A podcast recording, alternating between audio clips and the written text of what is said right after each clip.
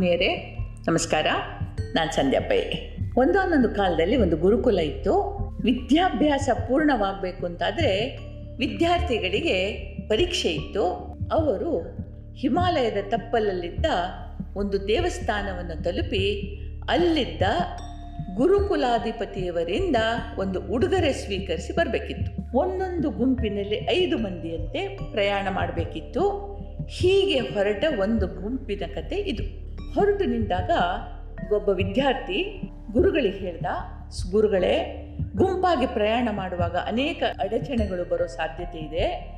ವಿಶ್ರಾಂತಿ, ಅನಾರೋಗ್ಯ ಇತ್ಯಾದಿ ಕಾರಣಗಳು ಎದುರಾದರೆ ಒಬ್ಬನಿಗಾಗಿ ಮಿಕ್ಕ ನಾಲ್ವರು ತಮ್ಮ ವೇಗ ಕುಂಠಿತಗೊಳಿಸಬೇಕಾಗ್ತದೆ. ಆದುದರಿಂದ ನಮಗೆ ಒಬ್ಬೊಬ್ಬರಾಗಿ ಹೋಗಲಿಕ್ಕೆ ಅನುಮತಿ ಕೊಡಬೇಕು ಅಂತಂದ.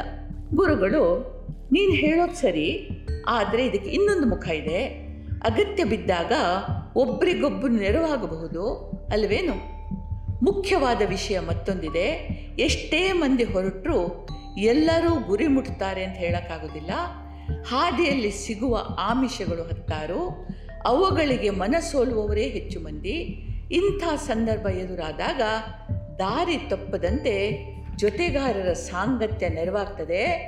ಇದನ್ನು ಮೀರಿ ಮುಂದೆ ನಡೆಯುವವ ಗಮ್ಯಸ್ಥಾನ ಮುಟ್ತಾನೆ. ಆದುದರಿಂದ ಹೀಗೆ ಗುಂಪಾಗಿ ಹೋಗೋದು ಸೂಕ್ತ ಅಂತಂದರು.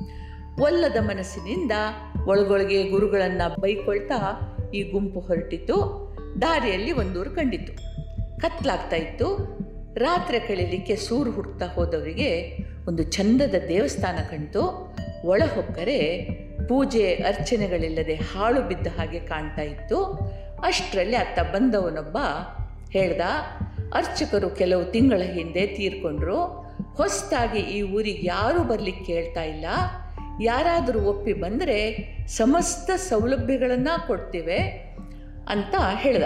ಮಾರನೇ ದಿನ ಬೆಳಗಾಗೋಷ್ಟರಲ್ಲಿ ಅವರಲ್ಲಿ ಒಬ್ಬ ಅರ್ಚಕ ಆಗೋ ನಿರ್ಧಾರ ತೆಗೆದುಕೊಂಡಾಗಿತ್ತು.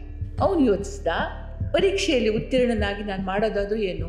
ಎಲ್ಲಿಯಾದರೂ ಒಂದು ಕೆಲಸ ತಾನೇ? ಒಂದೆರಡು ದಿನ ಹಾಗೂ ಹೀಗೂ ನಾನು ಉಡುಗೊರೆ ತಗೊಂಡು ಹೋಗ್ಬೋದು, ಆದರೆ ಅದರಿಂದ ಆಗುವ ಲಾಭ ಏನು ಅಂತ ಹೇಳಿ ನನಗೆ ಗೊತ್ತಿಲ್ಲ.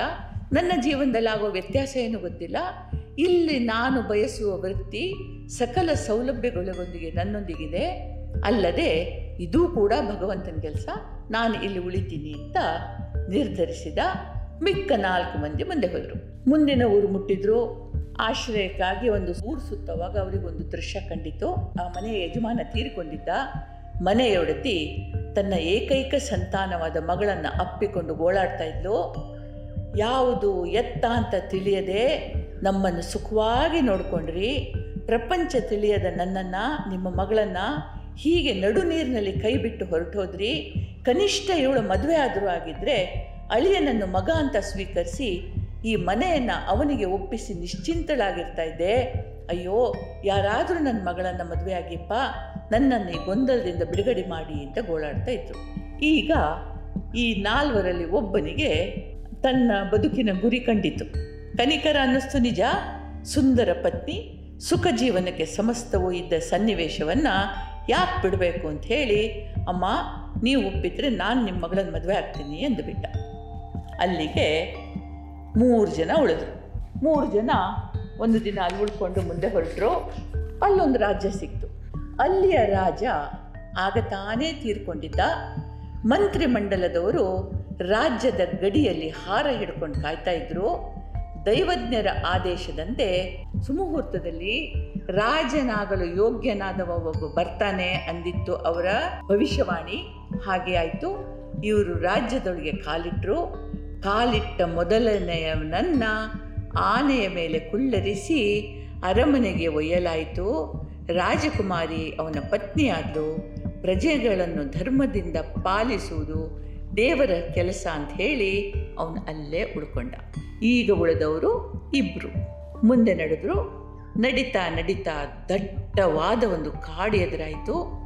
ಒಂದು ಮರದ ಕೆಳಗೆ ರಾತ್ರಿ ಕಳೆಯಲಿಕ್ಕೆ ನಿರ್ಧರಿಸಿದ್ರು ಮಿತ್ರರೇ, ಕಾಡಿನಲ್ಲಿ ಹಿಂಸ್ರ ಪಶುಗಳಿವೆ. ಮರದ ಕೆಳಗೆ ಮಲಗೋದು ಸುರಕ್ಷಿತವಲ್ಲ. ಮರದ ಮೇಲೆ ರಾತ್ರಿ ಕಳೆಯೋಣ. ಎಚ್ಚರ ತಪ್ಪಿದರೆ ಕೆಳಗೆ ಬೀಳುವ ಭಯದಿಂದ ಗಾಢ ನಿದ್ದೆ ಬರೋದಿಲ್ಲ ಹಾಗೂ ಪಶುಗಳ ಕಣ್ಣಿಗೂ ನಾವು ಬೀಳೋದಿಲ್ಲ ಅಂತಂದ ಒಬ್ಬ. ಎರಡನೇವ ಒಪ್ಪಲಿಲ್ಲ ನಮ್ಮಂಥ ಸಾತ್ವಿಕರಿಗೆ ಭಗವಂತನ ರಕ್ಷಣೆ ಇದೆ. ಇಲ್ಲಿಯವರೆಗೆ ಮಿಕ್ಕ ಮೂವರಂತೆ ಯಾವ ಆಮಿಷಗಳಿಗೂ ಬಲಿಯಾಗದಂಥರು ನಾವು ಗುರಿ ಮುಟ್ಟಲು ಕೇವಲ ಒಂದು ದಿನದ ನಡಿಗೆ ಇದೆ.